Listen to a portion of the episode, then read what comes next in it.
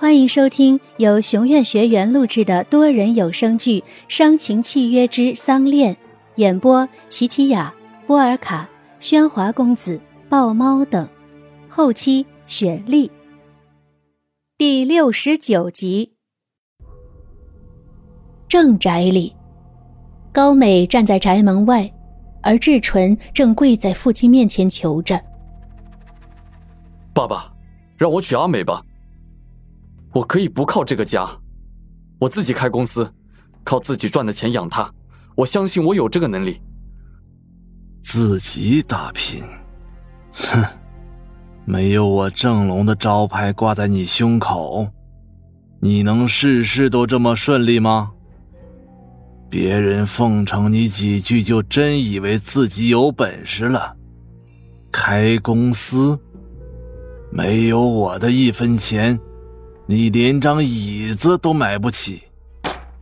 这是志纯第一次被父亲这样训斥，这番话伤到了他的爱情，还有他的自尊。他不想再依靠这个冷血的家族，他要凭着自己的热血拥有一番天地。阿美，我们走，我带你去建起属于我们的家。被志纯拉着离开，高美回头望着。这个宅子还是容不下他，他的低贱永远也不配踏进那扇门。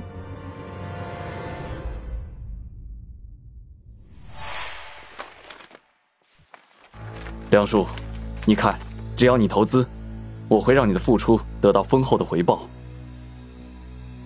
志纯呐，梁叔是知道你的能力的，啊，但是啊，你也知道。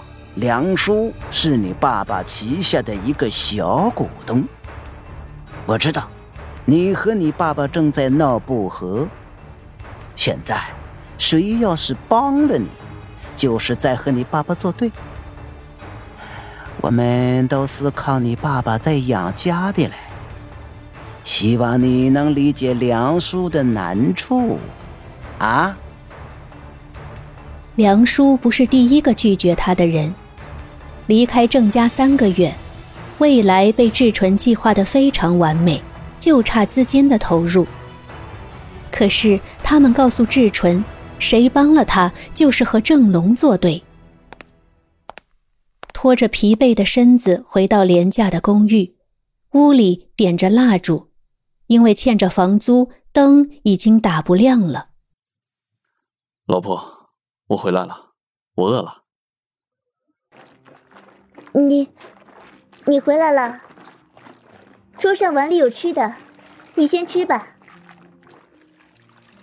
厕所里传出搓洗声，听见丈夫回来，妻子没有马上出来迎。想着高美一直精心照料着这个家，不离不弃的陪着她，这是唯一让志纯感到欣慰的。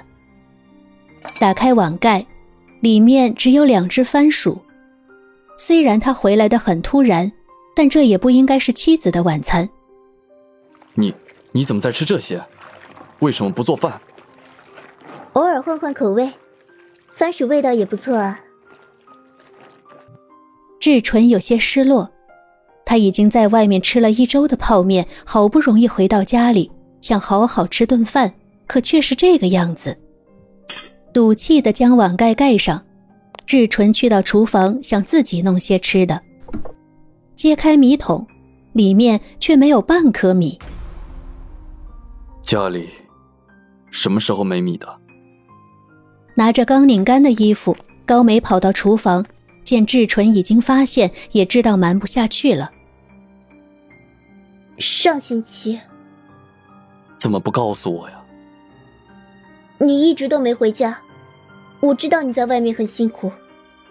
志纯掏了掏裤袋，没有寻出钱，又去外套里找，在衣袋里终于摸出十块钱，将钱塞给妻子，却发现他手中的男装自己从没见过。这衣服是谁的？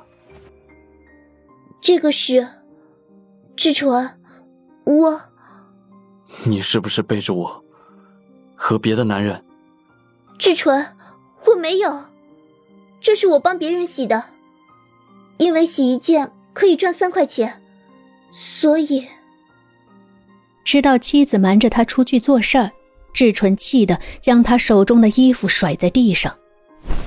谁要你去干这么粗贱的活儿？难道我养不起你吗？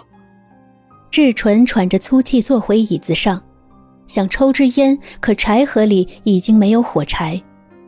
愤怒的将烟丢在地上，看看这个家，连张像样的床都没有，他凭什么责骂阿美？他连自己都快养不活。蹲在地上，志纯想哭，却用力忍着。高美不忍看到丈夫这副难过的样子，她想用一个喜讯换丈夫一时的高兴。志纯，我怀孕了。你要当爸爸了，我们可以不开公司，先从小职员开始做起，共同努力建立我们的小家庭，不是很好吗？爸，爸爸。听到这个消息，志纯的脸上终于带了些笑容，将高美拥在怀里，他希望给这个女人幸福，哪怕一天也足够。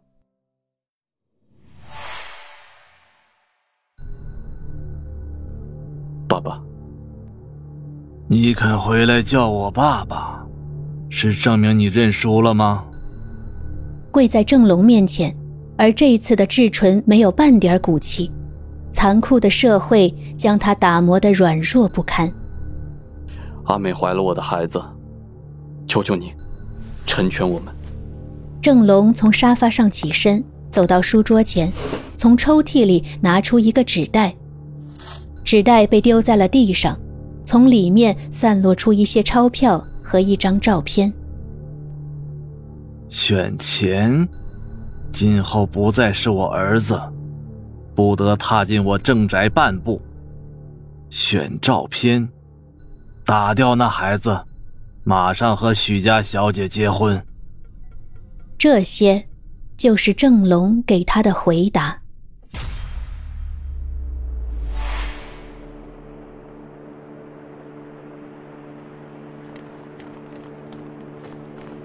码头的风很大，赶船的人蜂拥的往船舱里钻，唯独一个女人护着微鼓的肚子，顾盼着她要等的人。志纯，我在这里。挥了挥手，高美迎来了她的丈夫。今天他们约好一起去日本。亲戚，肯借给我们钱吗？你看。志纯从怀里拿出一包被裹得紧紧的钱，香港已没有他立足之地。他本想带着高美一同去日本发展。太好了，志纯，等我们在日本稳定了，就把钱加倍还回去。船笛声催促着未登船的人。志纯，我们快上船吧。好，钱你拿着，你。你先上去，我来拿行李。高美将钱塞进贴怀的内袋，被丈夫小心的扶上船。见丈夫将行李托运给了船员，却迟迟不见他上来，似在与船员交谈些什么。毛被拉起，可高美一直找不到丈夫。啊！别开船，我丈夫还没上船呢，快停下！志纯。你在哪里，志纯？正嚷着要下船，一个船员递给了高梅一封信。女士，这是您丈夫托我转交给您的。接过信，里面只有短短一行字：阿美，去日本把孩子生下来。等我，等我，等我接你们回家。撑靠在船栏上，高美哭得泣不成声。无情的海风牵走了她手中的信，吹散了那一脸泪水。本集内容到此结束了，我是林白露，感谢大家的收听，记得订阅哦。